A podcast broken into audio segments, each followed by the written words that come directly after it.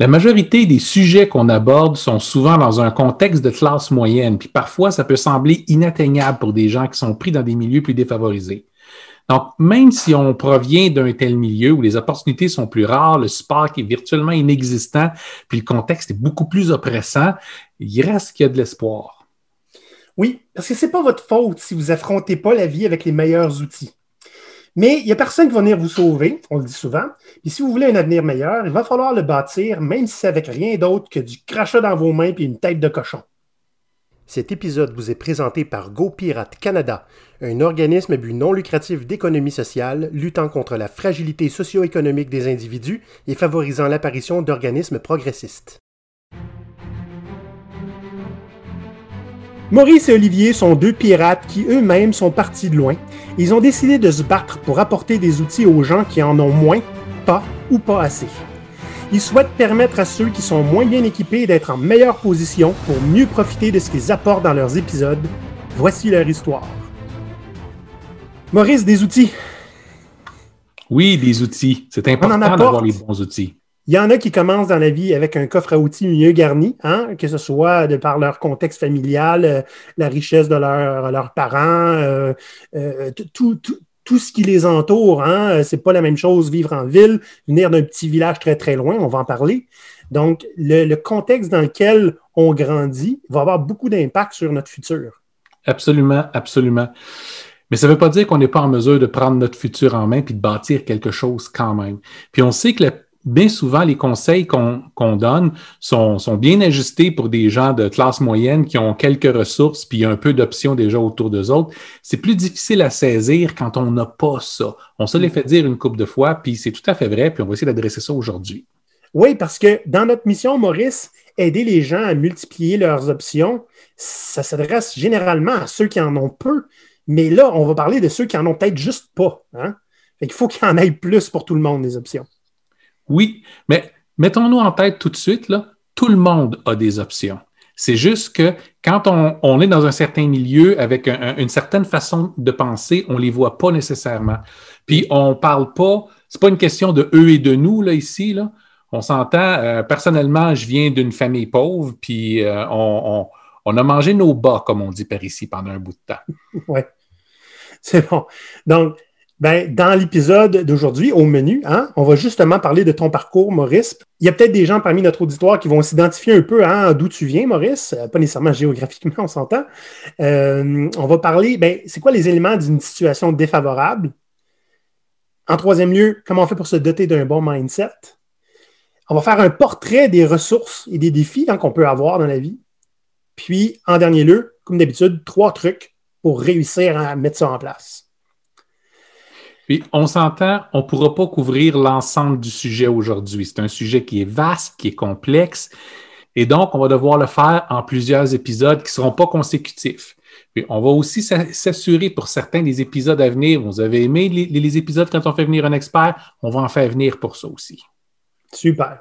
Parlant d'opportunités, euh, Olivier, on a le, notre manuel du pirate qui est rempli de bons conseils pour pouvoir saisir des opportunités. Et dépendamment au moment où vous allez écouter cet épisode, soit on est en pleine campagne de sociofinancement pour le sortir ou le livre est déjà sorti. Euh, oui, Maurice, puis le livre, il hein, ne faut pas oublier que les sujets qui sont dedans ont été décidés par nos membres pour s'assurer que c'est le meilleur manuel du pirate qu'il y aura jamais eu pour nos membres et pour ceux qui essentiellement ont besoin d'avoir ce livre-là. Donc les concepts qu'on va apporter là-dedans, ben, c'est essentiellement relié à l'épisode d'aujourd'hui. Hein comment piratiser sa carrière, comment reprendre le contrôle. C'est totalement en lien. Donc, regardez dans la description de cet épisode, vous allez avoir les liens vers la campagne de sociofinancement ou éventuellement les liens pour aller acheter le livre. Donc, on va commencer. Ben, tu vas nous raconter ton parcours, hein, ton histoire personnelle, pour qu'on ait ah un point de référence. C'est quelque chose que je n'ai pas l'habitude de faire. Et c'est quelque chose que beaucoup de nos auditeurs ont juste commencé à pointer. Hey, Olivier, arrête pas de parler de son passé, puis toi, tu le fais pas. c'est pas parce qu'il est, pas excitant ou j'ai pas fait 3 milliards d'affaires. Mais bon, ça n'a juste pas donné. Donc, la partie qui va toute nous intéresser pour aujourd'hui, c'est si on est à parler de gens qui sont partis avec des circonstances plus défavorables, il convient, hmm, de montrer que je sais de quoi je parle.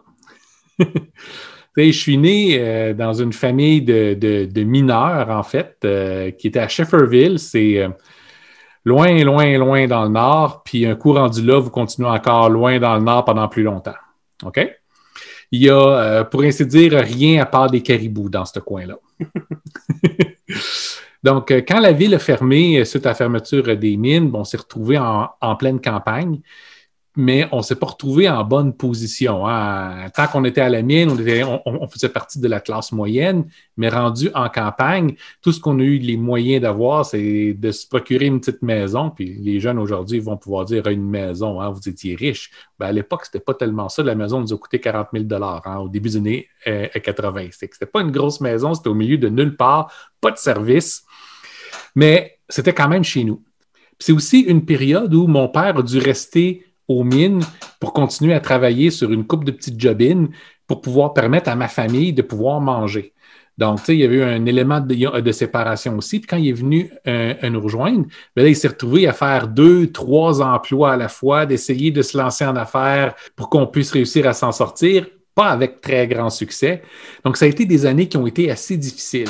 Tu sais, ce sont le genre d'années où euh, avant d'acheter quoi que ce soit, tu as quasiment une réunion familiale. Là. Oh, pas jusque-là parce qu'on était trop jeunes, nous autres.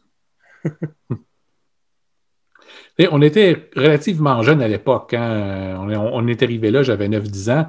Puis déjà là, la situation était suffisamment pénible que je m'en rendais tout à fait compte. Donc, ça a été plusieurs années comme ça avec ma mère qui était à la maison, puis éventuellement qui a dû aller travailler en faisant des ménages chez les gens autour, juste pour réussir à arriver, pendant que mon père faisait deux, trois jobs en même temps, juste pour qu'on puisse mettre de, l'argent sur la table. Puis on s'entend, ce que ça veut dire, c'est que ma jeunesse et mon adolescence, on l'a passé en dessous du seuil de la pauvreté, malgré le fait que mes deux parents travaillaient. Donc, c'est pas partir avec tous les outils entre ses mains. Mais j'ai été chanceux. Hein? J'étais un gars intelligent, puis ça, je le savais. Je savais que l'intelligence était un, avantage que j'avais à ma disposition. À cette époque-là, je n'avais pas conscience que le fait d'être un gars, c'en était un aussi. Mm-hmm. Et maintenant, avec le recul, je sais que ce sont ces deux éléments-là qui m'ont permis de pouvoir sortir de ce milieu-là, puis d'avoir le genre de vie que j'avais envie d'avoir. Puis une des choses que ça m'a apporté à faire, ça a été réfléchir sur qu'est-ce qui cause ce genre de situation-là, ce genre de, manque d'opportunité-là? Parce que parmi les gens avec qui j'ai grandi, les amis que j'avais autour, il y en a qui sont restés euh, dans ce milieu-là, certains par choix, d'autres par manque d'opportunités ou de possibilités. Puis mais certains ont réussi à avoir des excellentes carrières, des superbes vies avec eux autres, avec, avec un kit d'outils de départ, pas nécessairement beaucoup plus évolué que le mien. Oui. Qu'est-ce qui fait la différence là-dedans? ça, ça a été quelque chose sur lequel j'ai réfléchi beaucoup au fil des années. Puis, euh, on va en parler. Donc là, on va voir les éléments d'une situation défavorable. Hein. C'est quoi les paramètres qui font qu'on part de plus loin? Oui, effectivement. Il y a quatre grands contextes qu'il faut qu'on regarde séparément pour réussir à vraiment bien comprendre de la situation. Le premier contexte, c'est le contexte familial. Est-ce que tu viens d'une famille qui est pauvre? Est-ce que tu viens d'une famille où il y a peu ou pas de support? Ça se peut que c'est parce que la famille n'a pas les moyens. Ça se peut que soit dans, dans une famille qui ne soit pas très unie ou qui ne soit pas très, très collaborative. Hmm? Mm-hmm. Puis, est-ce que tu viens d'un contexte où il y a un manque d'espoir, un contexte de désespoir? C'est des gens qui sont dans un certain milieu puis qui savent que c'est comme ça que la vie, ça marche, puis il n'y aura pas d'autre alternative, en tout cas pas pour des gens comme eux autres. À partir du moment où tes parents pensent un peu comme ça, c'est un contexte que tu vas traîner avec toi toute ta vie. Mm, un exemple. OK? Bon, ma famille est une famille pauvre de façon générationnelle. OK? Ma grand-mère était pauvre, elle a élevé toute seule ses quatre fils au milieu de nulle part. OK? Puis ma grand-mère a mis chez ses garçons le, le, sentiment que si tu veux être un homme fier, c'est un homme qui travaille dur. L'argent est moins important. Le fait de travailler dur, c'est comme ça que tu évalues ta puissance virile, I guess. Mais même si c'est noble comme façon de penser, c'est aussi un piège. Parce qu'en faisant ça, je regarde tout ce que mon père a fait dans sa vie. Il a toujours priorisé de beaucoup le fait de travailler dur au fait de pouvoir générer suffisamment pour mettre du pain sur la table. Puis, je dis pas ça comme un reproche du tout, parce qu'il a travaillé vraiment dur, puis il a fait tout ce qu'il pouvait, mais ça l'a teinté ses choix toute sa vie. Ouais. C'est une des choses que je me suis aperçu assez tôt. Ben, tu sais, dans le fond, souvent, on, on entend ça dans l'expression au Québec, être né pour un petit pain. Ouais. On le sait qu'on on, on a un petit pain sur la table, puis on ne pourra jamais avoir plus. On accepte ça intrinsèquement.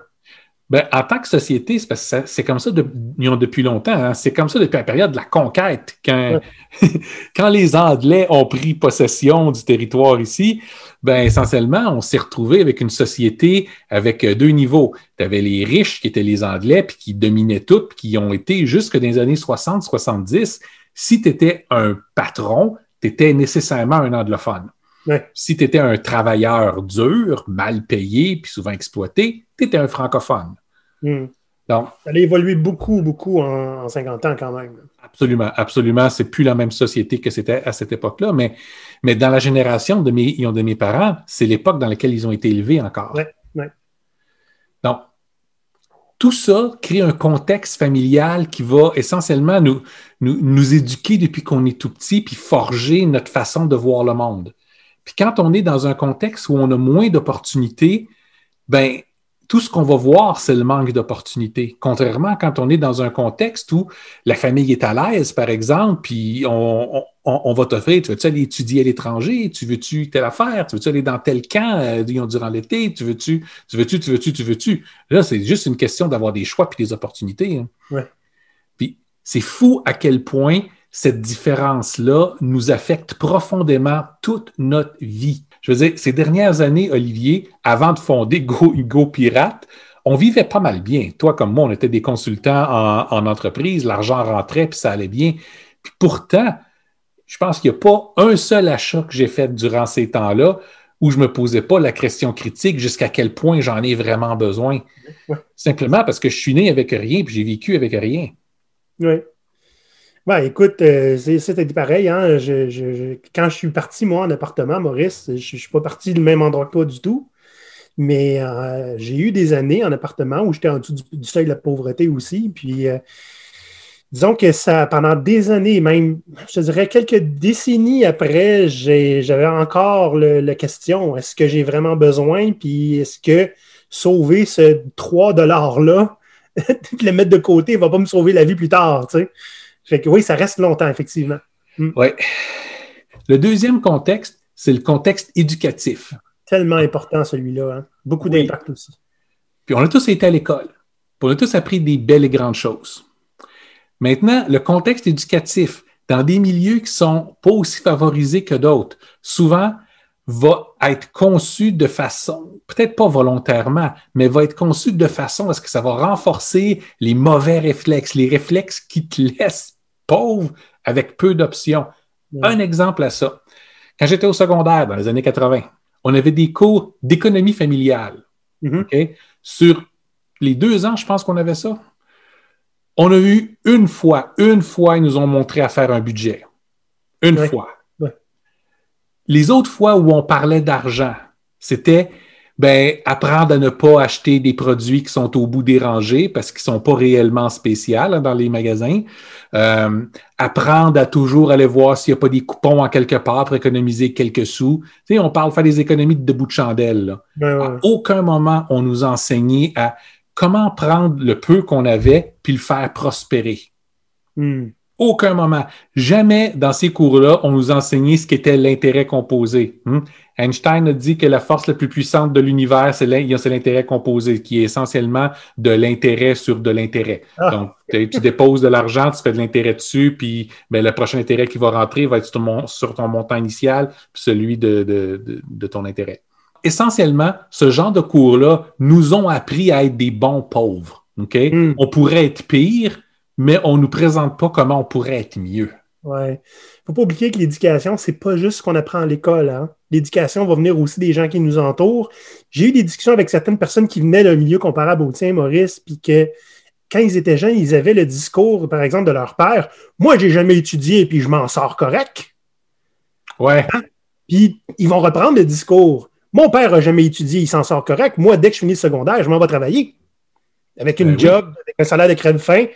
dans lequel tu ne pourras pas progresser, là, on s'entend, parce que tu n'auras pas fait tes études non plus, fait qu'ils ne t'accepteront pas ailleurs. C'est une cercle vicieux, ça aussi. Absolument. il y a eu une époque où c'était possible, avec peu ou pas d'études, de, trouver un, bon travail relativement bien payant, stable, puis comme l'économie fonctionnait de façon différente à l'époque, les choses étaient beaucoup moins chères, tu pouvais t'établir, acheter une maison, faire bien vivre une famille. Aujourd'hui, même si tu ramasses un assez bon salaire, souvent, on est condamné à vivre en appartement pour tout le temps euh, parce que tout coûte trop cher, les salaires ne sont pas toujours bons, on a moins de sécurité que ce qu'on avait à l'époque. Donc, tu sais, on reste en appartement jusqu'à temps qu'ils deviennent trop chers pour nous. Et là, on doit migrer de plus en plus vers l'extérieur de la ville. Ouais. Parce que c'est là qu'on peut se le permettre. C'est la discussion qu'il y a en ce moment avec les prix des, des logements et tout ça. Là. Absolument, absolument. Heureusement, dans le système d'éducation, il y a aussi des éléments qui peuvent nous aider parce que j'en ai, vu de ça, des témoignages de ça. Des, professeurs qui voient le potentiel d'un pauvre jeune qui vient justement d'un milieu comme ça et qui va capitaliser sur son potentiel, puis essayer de l'amener plus loin, puis il va... J'ai eu aussi deux ou trois témoignages de ça, des gens qui ont dit, tout ce que je suis devenu, je le dois à ce professeur-là. Heureusement. ben, je peux dire, euh, quand j'étais au secondaire, ça a été un peu la même chose pour moi. J'ai eu énormément de support de quelques-uns des professeurs qui étaient autour de moi, puis qui m'ont qui m'ont poussé autant qu'ils ont été capables. Ouais. Ils l'ont vu, puis ils savaient que tu étais capable, alors que toi, tu le croyais même pas. Ben, tu sais, quand tu as cet âge-là, souvent, tu ne te vois pas comme différent des autres. Ouais. Fait que, euh, puis, j'étais pas nécessairement différent tant que ça des, des autres, mais j'avais potentiel pour certaines choses. Il fallait juste me pousser dans la bonne direction. Finalement, j'ai fait autre chose. Ça t'apprendra. Mais tu sais, on s'entend, quand j'avais 10 ans, j'ai eu ma première business. cette première business-là, je faisais des jeux de plateau sur papier, là, et des jeux euh, de société que je vendais à l'école. C'est sûr que je me suis fait pincer, je me suis retrouvé devant le directeur, puis qui s'est un peu moqué de moi, puis il dit c'est, c'est une belle initiative que tu as là, ça voit que tu as de, de, de, de l'esprit d'entreprise, mais l'école, c'est pas une place pour vendre des choses. Puis de toute façon, le temps que tu passes à faire ça en main toi-même, puis c'est pas possible de rejouer deux, trois fois avec ton jeu, ça va toujours être pareil. Fait que je sais que ça va mourir dans l'œuf, fait que je fais que je te punirai pas. sais, le directeur s'est jamais aperçu qu'il vient de me donner la solution. Hein? Il fallait que je sois capable de le faire sans avoir à le faire en main tout le temps. Puis il fallait que, que le jeu puisse, euh, il, puisse changer. J'ai refait mes designs et je me suis arrangé pour aider un, un, professeur à faire ses polycopies. Il n'y pas de photocopie à l'époque. Mm-hmm. que j'avais la clé puis l'accès à la, à la polycopieuse. Fait que je faisais imprimer mes jeux dessus. c'est une autre histoire. Oui. Euh, le troisième contexte, c'est le contexte professionnel. OK? On commence à travailler. Puis quand on est dans un milieu qui est moins favorisé, ben les options qu'on a pour travailler sont aussi pas mal moins intéressantes. Hein? On parle souvent d'entreprises très petites avec un propriétaire qui est le patron puis qui va gérer tous ses employés serrés qui va s'arranger pour sortir le moins de scènes possible parce que lui-même en fait pas tant que ça. Puis ce sont des, endroits où tu n'as pas de recours, hein? tu n'as pas de service de ressources humaines sur place. Puis, comme tout le monde se connaît, ben, si tu quittes cet emploi-là parce que tu t'entends pas avec ce propriétaire-là, ben, lui, il est probablement un meilleur réseau que le tien. Fait que quand tu vas essayer d'aller travailler ailleurs, ils vont t'attendre avec une brique puis un fanal, comme on dit ici. Donc, ils, vont, ils vont savoir t'es qui, puis ils vont, puis ils vont savoir que tu n'as pas réussi à t'entendre avec l'autre patron. Fait que pourquoi moi je t'embaucherais si tu viens faire du trouble chez nous aussi? Ouais. ce genre d'environnement-là, te, force pratiquement à accepter peu importe ce qui va être lancé de ton côté parce que tu n'as pas d'autres alternatives.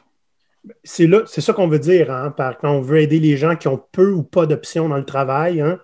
ils savent très bien que c'est difficile de trouver quelque chose ailleurs pour eux. Ouais. Fait qu'ils sont pris là. Puis ils vont à reculons. Le gros avantage qu'on a de nos jours, à comparativement il y a 25 ou 30 ans, c'est qu'on a beaucoup plus de mobilité, point. Donc, si ça ne fait pas un endroit, ça peut en faire un autre. Mais d'un autre côté, il y a des contextes de vie, qui est notre dernier euh, type de contexte, qui vont mm-hmm. faire que malgré le fait qu'il peut y avoir des, meilleures opportunités ailleurs, tu ne seras pas nécessairement prêt à partir. Peut-être parce que tu as ta famille qui est là, tu es bien enraciné, puis tu ne veux pas la déraciner. Peut-être parce que le seul et unique semblant de réseau de support que tu possèdes est dans cet endroit-là. Puis, des fois, euh, à cause de, de, toute la difficulté avec laquelle tu as à gérer, le niveau de stress va être très, très grand. Tu ne seras pas en mesure de voir tes opportunités, tu ne seras pas en mesure de jouer tes cartes comme il faut ou d'utiliser tes outils correctement. Parce que... pas aussi, quand tu es déjà stressé, Maurice, penser à aller exploiter une opportunité, c'est davantage de stress pour toi. Absolument. Surtout si tu n'as aucun filet euh, de sécurité. La moindre erreur que tu vas faire va être fatale. Tu ne peux pas te permettre ça. Puis ajoute d'avoir des enfants avec ça. Là, tu as une responsabilité envers d'autres êtres humains. Tu ne peux pas te permettre de risquer. Puis ce je ne peux pas me permettre là va bloquer tellement de monde. Et ça, c'en est un qui est, beaucoup, qui est très, très connu. Hein? Oui. Je ne peux pas risquer ça, j'ai besoin de cette stabilité-là.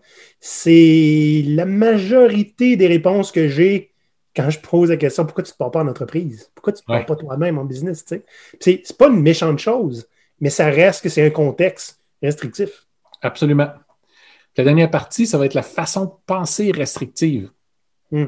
Celle qui nous a été inculquée par notre famille, par nos éducateurs, par notre contexte. On le sait que ce qu'on a, c'est probablement le mieux qu'on va avoir dans toute notre vie. Fait que hein, aussi bien euh, être, accroché au peu que tu as, puis pas le laisser partir, puis essayer d'en rajouter un petit peu, mais mieux vaut pas perdre le peu que tu as que d'en ajouter plus. Ouais. Ça, c'est une façon de penser qui va nous bloquer énormément. Mais c'est tout à fait compréhensible pourquoi on va se la développer. Ah si tu as assez faim, ben, soudainement, à chaque fois que tu vois de la nourriture passer, euh, tu la remarques. Hein? C'est ça. Donc, pour se sortir de ça, on a besoin de commencer à parler d'un bon mindset, une bonne façon de penser. Je vais vous faire une promesse tout de suite. Là, je ne vous parlerai pas comme un influenceur qui va vous donner les, sept façons extraordinaires de life hack pour réussir à, faire fortune ou réussir à se donner la carrière de, de sa vie ou de faites juste penser comme un riche, puis là, l'argent va soudainement arriver. Puis il n'y a pas de pensée magique non plus. Si tu es positif, tu vas réussir. C'est pas de même ça marche, la vie. Est-ce que tu as lu Le Secret, Maurice? Non, j'ai pas lu le, secret Olivier et c'est plus que volontaire. Mais par exemple, j'en ai lu des posts d'influenceurs sur un, peu partout qui vont nous apprendre le secret pour justement faire fortune, vivre mieux, et, etc. Mais parlant de, des, trucs comme ça, là, de coin de table, Maurice, là, tu connais Dan Price, hein? J'adore Dan Price. C'était l'inspiration pour nous. Euh, ça, c'est le, fondateur de Gravity Payments qui, euh, qui s'est rendu compte que beaucoup de ses employés euh, avaient une deuxième job, qui a décidé de tout le monde va être à 70 000 et lui a drastiquement réduit hein, son propre revenu. Puis, il a posté cette semaine sur LinkedIn cette perle. Des choses que les gens riches font tous les jours. Manger un bon déjeuner, lire pendant au moins 30 minutes, aller dehors et profiter de la nature, méditer, avoir des parents riches et avoir 8 heures de sommeil. Je, trouve ça très, très drôle. Effectivement, euh, c'est directement en lien avec ce qu'on dit. Hein. Quand tu pars avec des parents riches, effectivement, tu t'en sors généralement mieux dans la vie. Ben c'est ça. Puis regarde ces autres conseils. C'est moi, ce que je lis, euh, il y a souvent de gens qui se veulent être très sérieux. Donc, la mm. plupart, à peu près 20 ans, 25 ans, fait que c'est facile de pouvoir encore euh, y a, donner ce genre de conseils-là. Mais tu sais, lève-toi à 4 heures du matin, va faire ton jogging pendant une heure, médite pendant une heure, bois ton thé vert, prends plein de grandes pauses durant euh, ta journée pour être capable de, de, de recentraliser tout ce que tu as vu, puis acquis, puis prends des, des, des moments aussi juste pour toi, pour relaxer, puis en même temps pour pouvoir projeter tout ta nouvel apprentissage sur qu'est-ce que tu vas pouvoir faire avec. Écoutez, euh, quand vous avez trois enfants, puis vous vous réveillez à 4 heures du matin, c'est parce qu'il y a un des kids qui s'est réveillé puis qui pleure. OK? Quand vous avez élevé ces trois enfants-là sur un salaire, peut-être un et demi si vous êtes chanceux, puis que ce n'est pas un gros salaire, vous n'avez pas le temps de prendre des marches, vous n'avez pas le temps de méditer, vous n'avez pas le temps d'aller faire du jogging. Tout ce que vous avez à faire, c'est espérer pas vous lever à 4 heures du matin, vous assurer que les enfants sont partis pour l'école, aller travailler dans une mauvaise job, vous faire crier après pendant 8 heures, retourner chez vous, faire à souper, mettre les enfants au lit, puis après ça, vous avez tout le reste de votre soirée à vous, qui veut dire à peu près 30 minutes avant de vous endormir devant la télé tellement vous êtes épuisé. Oui. Et j'allais dire euh, une version courte de ce que tu viens de dire, Maurice. Clairement, ces gens-là n'ont jamais eu deux emplois en même temps, comme beaucoup de gens. ben, des fois, oui. Hein, je travaille trois heures à telle place euh, la fin de semaine, puis un autre 4-5 heures par jour à telle place à l'autre place. Puis ça, c'est vraiment difficile. Parfait. Maintenant que la promesse est faite. Maintenant que la promesse est faite. Beaucoup de gens nous ont contactés puis nous ont dit Regarde, OK, cherche pas à devenir riche. Tout ce que je veux, c'est une bonne job qui paye pas pire puis qui me donne de, la liberté, malgré le fait que je suis dans une région éloignée puis ici, ben, tout est tout petit. C'est juste ça que je veux. C'est-tu trop demandé? Ben, premièrement, demandez-vous ce que vous êtes en train de dire. Là. Dites-vous, si vous voulez avoir une bonne job qui paye bien et qui vous donne de la liberté dans l'endroit où vous êtes, ça veut dire que vous demandez que quelqu'un d'autre crée cette job-là, hmm, à ses risques, à ses frais, à ses comptes, dans un endroit où les opportunités sont beaucoup moindres, puis qui est assez éclairé et qui a aussi assez de succès pour être en mesure de vous donner une paye qui va être équivalente à un endroit, à une grande ville, par exemple, puis qui va vous donner toute la liberté que vous voulez avoir. OK? En quelque part, c'est essentiellement dire ce que je veux, moi, c'est très peu. Je veux juste que quelqu'un d'autre fasse tous les sacrifices puis me donne qu'est-ce que j'ai besoin. Ça n'arrivera pas. OK? Ça n'arrivera pas. Si vous voulez avoir ce genre d'environnement-là, vous allez devoir le créer. C'est plate à dire, là, il y a bien de la job à faire pour ça. Parce qu'il n'y a pas personne qui va vous prendre en pitié, apparaître de nulle part puis vous donner ce que vous avez besoin. C'est bien vrai, Maurice. oui, c'est un peu déprimant d'entendre ça. Je suis ben, conscient. Pour donner un exemple, on est go-pirate, nous. On n'est pas si libre que ça. On n'est pas libre tout. Hein? Il faut qu'on fasse de l'argent, puis ça demande euh, une utilisation du temps qu'on ne contrôle pas tout le temps. Et on n'a pas tout l'argent qu'on veut. Et ça demande beaucoup, beaucoup. En fait, ça demande plus de temps que ce qu'on souhaiterait dans le meilleur des mondes. Euh, beaucoup d'efforts. Puis euh, Maurice, lui, il réfléchit la nuit en plus. ouais. Je marche 24 heures sur 24. Oui, c'est Mais le fait est, puis là, on dit ça, on s'entend, on est dans une position privilégiée. On a réussi à atteindre un niveau qu'on a dans notre carrière pour être en mesure de rendre ça viable. Même si ces temps-ci, on gagne la moitié de ce qu'on gagnait il y a juste deux ans on a néanmoins l'opportunité de pouvoir dire, ben, si ça ne marche pas, on peut aller faire autre chose. Exact. Mais le point est, attendez pas à ce que personne vienne puis vous donne ça, même si c'est peu demandé, c'est en bonne partie trop demandé. C'est-à-dire que vous allez devoir vous le forger vous autres-mêmes. Je ne veux pas nécessairement dire que vous allez devoir vous lancer en affaires puis créer ces entreprises-là, mais vous êtes responsable de créer un environnement meilleur pour vous autres si vous n'êtes pas prêt à prendre cette responsabilité-là, vous ne le changerez juste pas, votre environnement. Hmm. Ce qui veut dire que vous allez devoir analyser ce que vous avez autour de vous puis faire des choix. Il y a un autre élément super important. Euh, bon, venant, venant d'un milieu euh, défavorisé, j'ai été entouré de plein de gens qui l'étaient aussi. Puis il y a un trait caractéristique que j'ai vu pratiquement partout. C'est comment est-ce qu'on veut s'accrocher après le peu qu'on a. Hmm. Ça n'a jamais été dans ma nature et c'est probablement pour ça que je m'en suis mieux tiré euh, que certains. Comprenez une chose, il y a une impermanence dans la vie pour les bonnes choses puis les mauvaises choses. Ce qui est bien qui arrive maintenant sera peut-être pas là demain. Puis ce qui est mal qui arrive maintenant sera peut-être pas là demain. Maintenant, si vous acceptez dans votre cœur que le bon puis le mauvais, c'est transitoire, ça veut dire que vous allez être en meilleure position pour dire, OK, si c'est transitoire, je veux contrôler dans quelle direction ça va transiter. Puis vous allez regarder où sont les opportunités pour ajouter au positif, puis retirer du négatif. OK? On va en parler de comment on peut faire ça euh, tantôt, mais c'est un des éléments clés. OK? Ça peut vouloir aussi dire que quand on va parler de faire le, son bilan euh, tantôt, qu'est-ce qu'on a, c'est quoi notre environnement, les opportunités, puis les défis, et puis tout ça, peut-être que vous allez dire, hey, le contexte que j'ai, il est irrécupérable. Ou ce serait peut-être un contexte qui serait juste mieux d'être complètement abandonné, quitte à repartir à neuf ailleurs. C'est des possibilités. Rentrez ça dans votre tête maintenant. Tu connais euh, Elvis Gratton, Olivier? Ben oui, Elvis Gratton, c'est un, personnage fictif au Québec, hein, qui est un peu une caricature un peu euh, du, C'est un imitateur d'Elvis, juste pour vous donner une idée, qui se prend pas pour de la merde et qui se permet évidemment de juger les pauvres, juger les riches, euh, qui a moyennement de classe, mais il a... Euh, moyennement, j'aime le moyennement. Moyennement, moyennement. il a une, expression hein, pour laquelle il est connu, c'est « think big », esti. Ouais. Parce que Elvis Gratton, il, idolâtre les Américains. Ouais.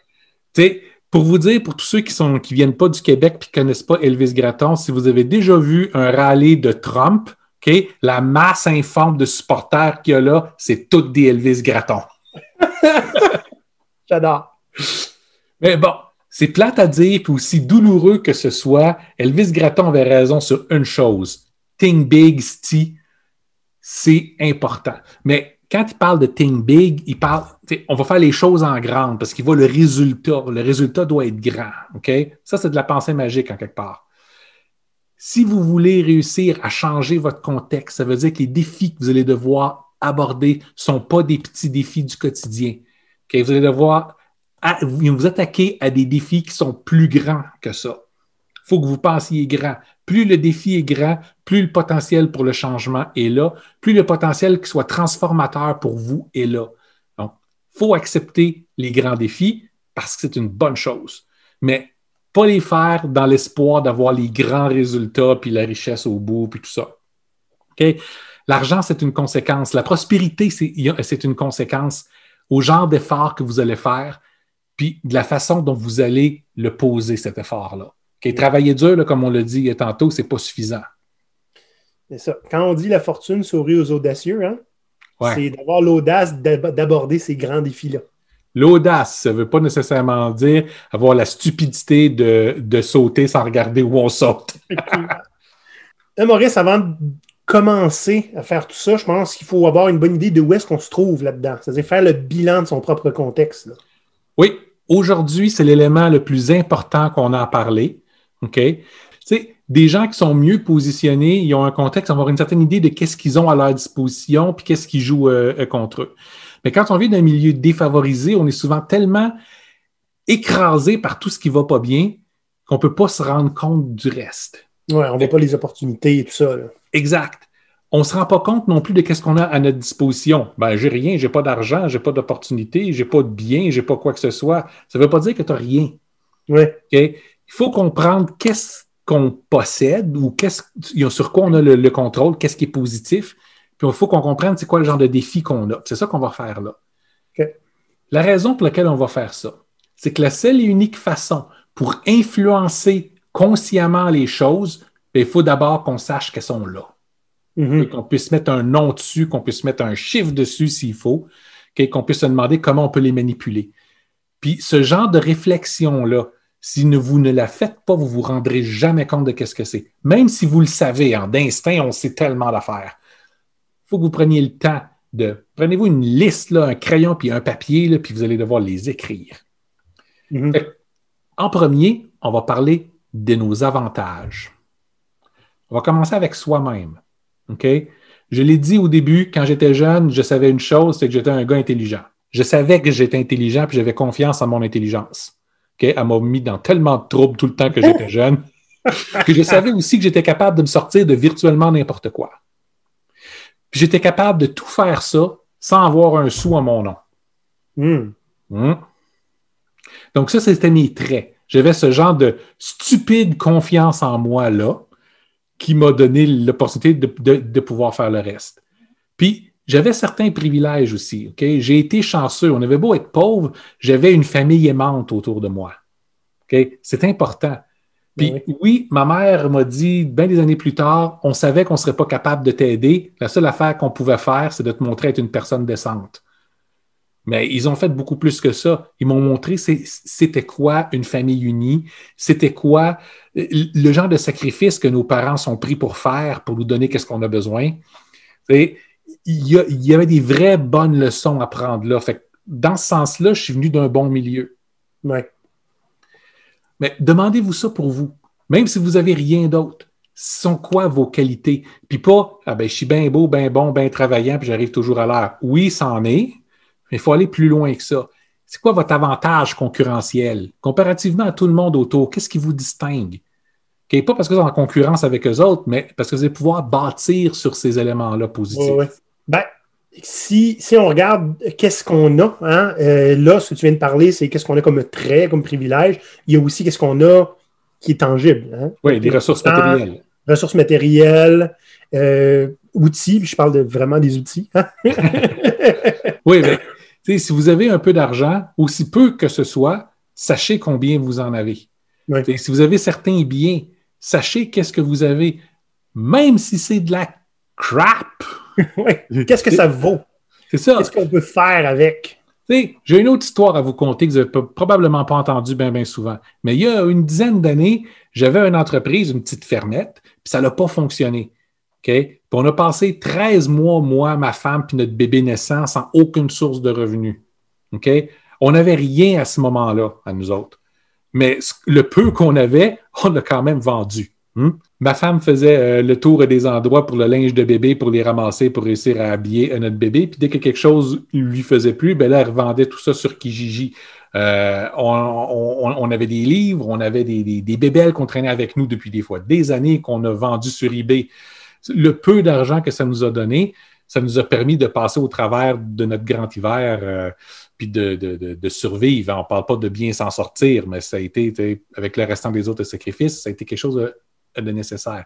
Fait même si vous n'avez rien qui a de la valeur autour de vous, faites-en quand même un bilan. Parce que il y a peut-être des choses dedans que vous n'avez pas besoin, que vous allez pouvoir vous, vous débarrasser. Puis le but avec ça n'est pas de, de, vendre pour ramasser trois scènes. Le but avec ça, c'est de savoir quelles sont les ressources à votre disposition si vous avez besoin d'avoir un petit peu d'argent vite ou quelque chose comme ça. OK? Si vous avez des placements, hein, grand-maman a mis de l'argent à votre nom quand vous étiez jeune, puis est encore là, sachez-le. La raison à ça, c'est que tous ces éléments-là constituent votre fortune, aussi petite puis misérable qu'elle soit. une fortune, vous êtes capable de capitaliser dessus, soit en vous en débarrassant, soit en empruntant contre, ou soit en, en utilisant ça comme monnaie d'échange pour quelque chose d'autre. OK? Autre chose qui peut nous aider, Maurice, hein, dans ce qui nous entoure, ben, c'est les gens justement qui nous entourent. Tu parlais de ta famille aimante. Il n'y a pas juste une famille, ou il y a d'autres sortes de familles. Hein? Fait que le réseau d'amis, le réseau professionnel, si on en a, hein, euh, on est sur LinkedIn, nous autres, on, l'utilise, notre réseau à bon escient. Euh, c'est toutes des choses qu'on peut utiliser aussi à notre avantage. Absolument. Puis si vous n'en avez pas assez, c'est peut-être le temps de s'en développer. Tu à mon époque, il n'y avait pas hmm. ça LinkedIn. Non. Mais maintenant, peu importe qui vous êtes et puis d'où vous venez, vous pouvez avoir accès à des professionnels, à des, gens qui ont réussi, à des gens qui peuvent vous ouvrir des, portes. Puis les réseaux sociaux peuvent permettre de faire ça. Oui, les réseaux sociaux sont principalement utilisés pour s'échanger des photos de chats et s'insulter. Mais si vous voulez l'utiliser de façon positive, vous êtes capable de rentrer des gens capables de vous aider dans votre réseau. Regardez Olivier puis moi, on est des bons exemples. Si vous nous écoutez, N'hésitez surtout pas à nous ajouter à votre réseau. Écoutez ce qu'on dit. N'hésitez pas à nous contacter si vous avez euh, des questions. Puis n'hésitez pas à le faire avec n'importe qui d'autre. Le pire qui va vous arriver, vous allez être ignoré. Mais une règle super simple avec ça, là, essayez d'aider quelqu'un cinq minutes par jour, OK? Puis quand vous aurez besoin d'aide, il vous sera rendu. Je vous le garantis. Oui. C'est par, de, par vos relations, vous allez être capable de vous créer des filets de sécurité, que vous allez être capable de trouver des partenariats pour lancer quelque chose, par exemple, ou que vous allez avoir quelqu'un qui va être capable de vous ouvrir une porte à un moment donné. Donc, qui vous connaissez est toujours important. Puis il est toujours temps d'apprendre à connaître du meilleur monde. Et voilà. L'environnement dans lequel vous vivez peut travailler à votre avantage, même si vous n'en apercevez pas. Mm-hmm. Peut-être que oui, vous vivez dans le fond d'un petit village où il y a exactement deux employeurs, puis il n'y en a aucun des deux qui est bon. Mais c'est peut-être un petit village aussi où le coût de la vie est tellement ridiculement bas que ça n'en est pas un grand défi en tant que tel. à ce moment-là, ça vous offre certaines opportunités. Si vous ne travaillez pas là, mais vous vivez là, vous êtes en meilleure position peut-être. Hmm. Donc, juste voir, c'est quoi le, En anglais, on dit le silver lining, mais euh, l'idée est regarder dans votre situation, aussi mauvaise qu'elle soit, quels sont les petits éléments, aussi petits qu'ils soient, qui puissent être un avantage pour vous. Parce que peut-être vous êtes en mesure de faire des choses avec ça. Peut-être que ce ne sera pas visible tout de suite ce que vous pouvez faire avec. Mais au moins, faites-en une liste. Prochaine étape, c'est déterminer quels sont vos défis et vos contraintes. Ça, on peut le faire à la maison, au travail, puis dans votre environnement encore. À la maison, ça veut dire qu'est-ce qui se passe pour vous maintenir à l'endroit où, vous êtes? Oui, avoir une famille, il y a plein de bons avantages, mais ça peut être des contraintes aussi euh, des fois. si vous avez trois enfants à nourrir, vous avez trois enfants à nourrir, c'est une contrainte. Hmm? Si vous êtes dans un environnement euh, qui n'est pas sécuritaire pour vous, c'est une contrainte aussi. Comment vous faites pour vivre avec ça? Mm-hmm. dans une période où les gens sont relativement isolés aussi. En fait qu'être isolé avec euh, quelqu'un qui n'est pas commode, c'est, ça peut être dangereux. Effectivement. Être installé avec une maison avec un, une hypothèque à payer, c'est une contrainte aussi. Toutes les choses aussi, Maurice, qui sont absolument nécessaires dans la vie. Hein, qu'il faut payer sa voiture parce qu'il n'y a pas de transport en commun, qu'il faut payer du transport en commun parce qu'on n'a pas de voiture, c'est des contraintes budgétaires également. Absolument. Ça, on va parler du budget tantôt. Au travail, quelles sont vos contraintes et puis vos défis? Est-ce que vous avez un bon boss ou un mauvais boss? Est-ce qu'il y a une possibilité d'avancement? Si jamais vous voulez quitter votre emploi pour aller en faire un autre, c'est quoi les opportunités à votre portée proche? Maintenant, si vous vous éloignez un petit peu plus, c'est quoi les opportunités qui sont là? Posez-vous ce genre de questions constamment. Est-ce que vous êtes dans un endroit où vous seriez capable de définir le genre de position que vous aimeriez avoir au sein de cette entreprise-là. Si vous, si vous faites preuve d'un peu d'autonomie puis d'avoir le courage d'aller offrir quelque chose d'intéressant à votre patron, comment est-ce qu'il va réagir? Là aussi, vous allez probablement vous demander est-ce que vous êtes dans un environnement sécuritaire au travail? Oui, oui. c'est important. Même chose avec les gens que vous allez connaître au, au travail. OK? Lesquels là-dedans sont, des gens qui font partie de votre réseau de support, puis lesquels qui sont au contraire des gens qui vont vous nuire euh, à première opportunité. Hmm. Puis l'environnement, c'est un peu la même chose. Là où vous habitez, euh, la région où, vous êtes, sont quoi ces contraintes, c'est quoi ces avantages? Pourquoi est-ce qu'on vous demande de faire ce genre de, bilan-là? Ben, l'idée, c'est qu'il faut repérer les grandes imbalances. La première question à vous demander quand vous faites vos deux listes, là, puis, vous, puis vous dites, par exemple, je me demande pour mon emploi, est-ce que je suis à une place décente ou pas? Puis vous voyez, ça sont les avantages. J'ai une paye, salaire minimum, puis euh, je travaille six jours semaine. Quand je suis chanceux, hein, il me donne une journée de plus.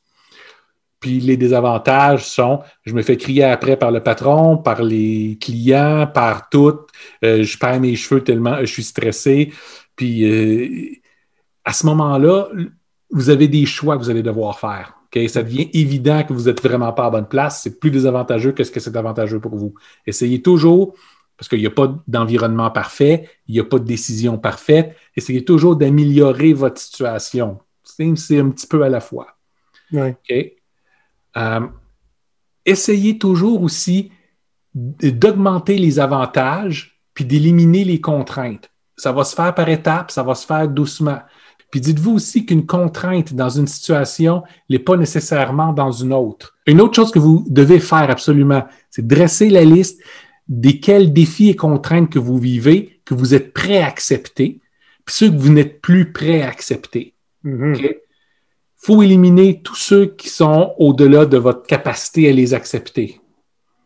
Les autres, vous, vous pouvez encore tolérer. Si vous voulez avoir un exemple, moi j'ai une sœur, qui vient aussi d'un milieu défavorisé, tout comme moi, mhm. qui travaille, elle a travaillé deux jobs la majeure partie euh, de sa vie. Puis là, présentement, ben, elle a un emploi, puis elle s'est lancée cette petite entreprise de produits alimentaires artisanaux. Si vous êtes sur Facebook, le bedon gourmand, c'est ma sœur. Hmm. C'est beaucoup de travail, c'est beaucoup de, de sacrifices, mais en quelque part, c'est quelque chose qu'elle est capable de bâtir elle-même sans mettre sa famille à risque. Donc, elle continue encore de, travailler à côté. Hmm. Donc, ce sont des, des, choses qui sont possibles. Puis ça, c'est parce qu'elle était prête à rester là où elle était. elle était prête à, faire le sacrifice d'avoir un emploi stable en même temps qu'à part à son entreprise, puis elle était prête à sacrifier son temps libre pour son entreprise. Ça, ce sont des défis lesquels elle était, correcte. elle a décidé de les prendre, puis de capitaliser dessus. Là, avant qu'on passe au truc, je veux juste rappeler, je sais, on vient à peine d'effleurer le, sujet, mais cet exercice-là, le fait de faire votre bilan, le fait d'accepter l'intemporalité des choses, c'est-à-dire que tout dans votre vie peut changer. C'est vous qui allez avoir l'influence de le diriger plus dans une direction ou bien dans une autre. Là, Maurice, c'est intéressant parce qu'on vient de donner des devoirs hein, aux pirates. Oui. en plus, on va donner trois trucs. il y avait beaucoup, beaucoup d'opportunités dans cet épisode-là.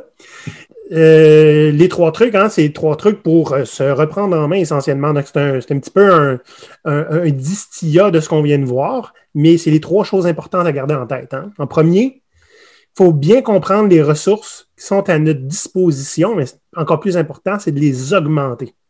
Oui. Allez vous développer plus d'opportunités, rencontrer les bonnes personnes. Des fois, quand vous êtes en région, il y a beaucoup de programmes du gouvernement pour pouvoir soit vous, rediriger, euh, soit vous lancer en affaires ou améliorer votre situation. OK? Allez découvrir c'est quoi ces programmes-là. Il y, a, des gens dans votre région que c'est leur métier, leur travail de vous donner cette information-là.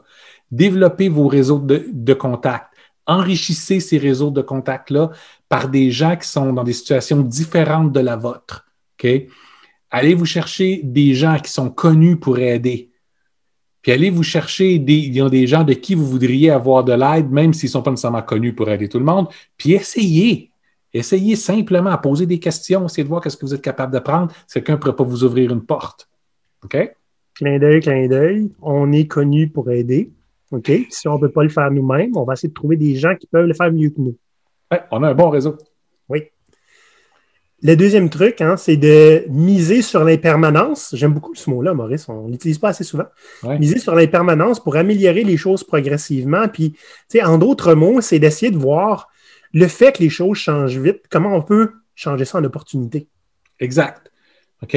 Puis, une opportunité à la fois. Oui, comme on en a parlé plus tôt, quand vous êtes dans une situation qui est dans une imbalance sérieuse, OK, vous avez juste des désavantages, puis virtuellement aucun avantage à rester dans cette situation-là. Regardez comment vous êtes capable de la changer drastiquement. Mais malgré ça, il faut quand même prendre le temps de, voir où est-ce qu'on va sauter, qu'est-ce que vous allez faire après avoir bougé, où est-ce que vous allez aller, c'est quoi que vous avez à offrir à quelqu'un d'autre, une autre personne, un autre employeur, peu importe. Mais dans la majeure partie des cas, ça va être une question de vous demander un élément à la fois. Quel défi je peux éliminer aujourd'hui? on a parlé en antifragilité de la via negativa. Hein? Avant de rajouter quelque chose de plus, regardez qu'est-ce que vous pouvez éliminer qui est négatif. Puis qui prend de l'énergie. Hein? Oui. C'est souvent ça le problème, c'est que ça prend de l'énergie. Arrêtez de faire quelque chose, des fois, ça a plus d'impact que commencer quelque chose de nouveau. Puis ça, ça veut dire, à certains moments, éliminer certaines personnes de notre entourage. Oui. À d'autres moments, ça veut dire ben, quitter l'emploi qu'on a parce que ce n'est pas celui qu'on a pour nous. C'est euh, éliminer un, hobby qui fait juste nous drainer et qui ne nous apporte pas la satisfaction qu'on a besoin. Mm. OK? Hobby ou n'importe quelle activité, en fond. Oui. OK? Éliminer des choses qui vont nuire à votre santé avant de commencer à, aller, à, vouloir trouver du temps pour aller faire du jogging. Le troisième truc, Maurice, c'est de bâtir des filets de sécurité, puis des voies de changement pour nous, puis je trouve ça important pour les autres aussi. Oui, ça, c'est ça, on va l'aborder plus dans un autre épisode, OK? Mais l'important, on a besoin d'avoir des filets euh, de sécurité. Quand on risque quelque chose, on risque de perdre. Qu'est-ce qui va arriver euh, quand on va perdre? Est-ce que quelqu'un va être capable de nous aider? Puis jusqu'à où on peut risquer? Sans nécessairement euh, risquer de se casser le cou. OK? Comprenez dans votre entourage qui est-ce qui sont là pour vous supporter, que ce soit des fois juste avec un support émotionnel, mais des fois, ça va être avec du temps, avec de l'argent, avec de l'énergie. Comprenez qui sont ces gens-là. Ça, ça fait partie de votre filet euh, de sécurité. Mais dites-vous que vous ne pouvez pas juste penser à vous là-dedans. Si vous embarquez dans un filet euh, de sécurité, vous vous engagez aussi à aider ces gens-là. Créez des voies de changement quand vous allez commencer à changer les choses tranquillement, pas vite pour vous, votre situation va s'améliorer. Puis je vous le garantis, vous êtes tous capables de le faire. OK? Mais cette information-là sur comment vous l'avez faite, gardez-la pas pour vous. Passez-la à d'autres. D'autres en ont besoin aussi. Racontez votre histoire. Exact. Contez votre histoire, éduquez-les, encadrez-les, donnez-leur le coup de main qu'il y a. Quand vous arrivez dans une meilleure position, ouvrez des portes pour les autres. OK?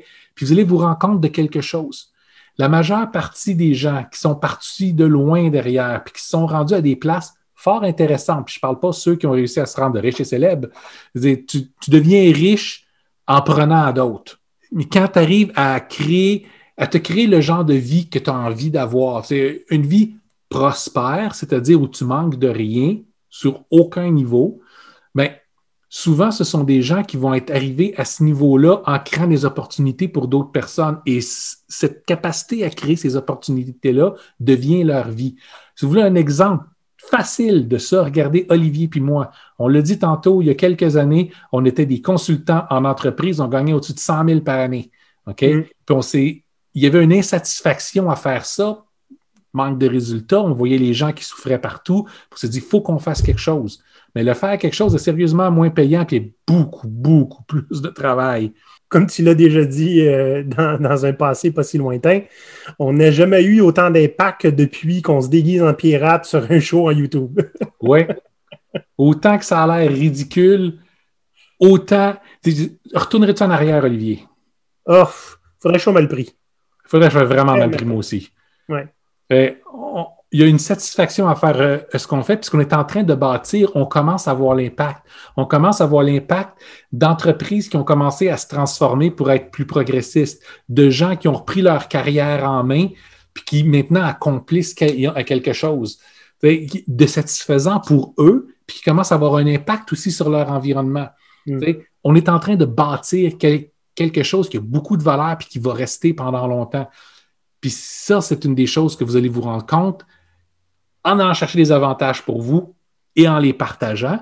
Vous allez créer quelque chose, un paradigme complètement différent dans lequel vous allez vouloir vivre constamment. Puis le reste va sembler euh, pas mal moins intéressant. Le reste est accessoire. C'est ça. Ce que vous tolériez, là, vous ne voudrez plus le tolérer. Hein? C'est ça la différence. C'est quelque chose qui est tolérable, on s'entend, c'est pas super intéressant. C'est pas pour nous, mais on le tolère. Ça ne nous prend pas trop d'énergie pour le tolérer.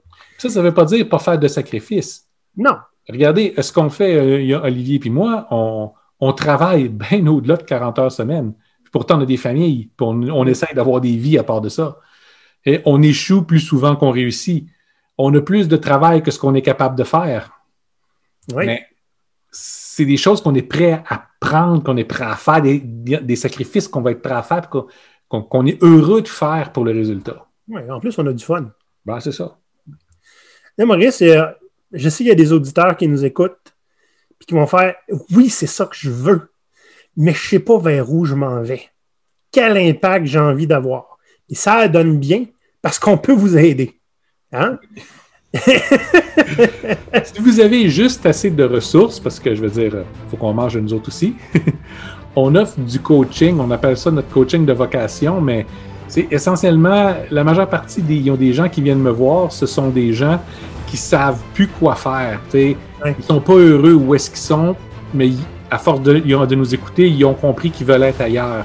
Comment on fait pour se rendre jusque-là? Ben, c'est essentiellement là-dessus euh, que je les coach parce que c'est différent un peu pour tout le monde.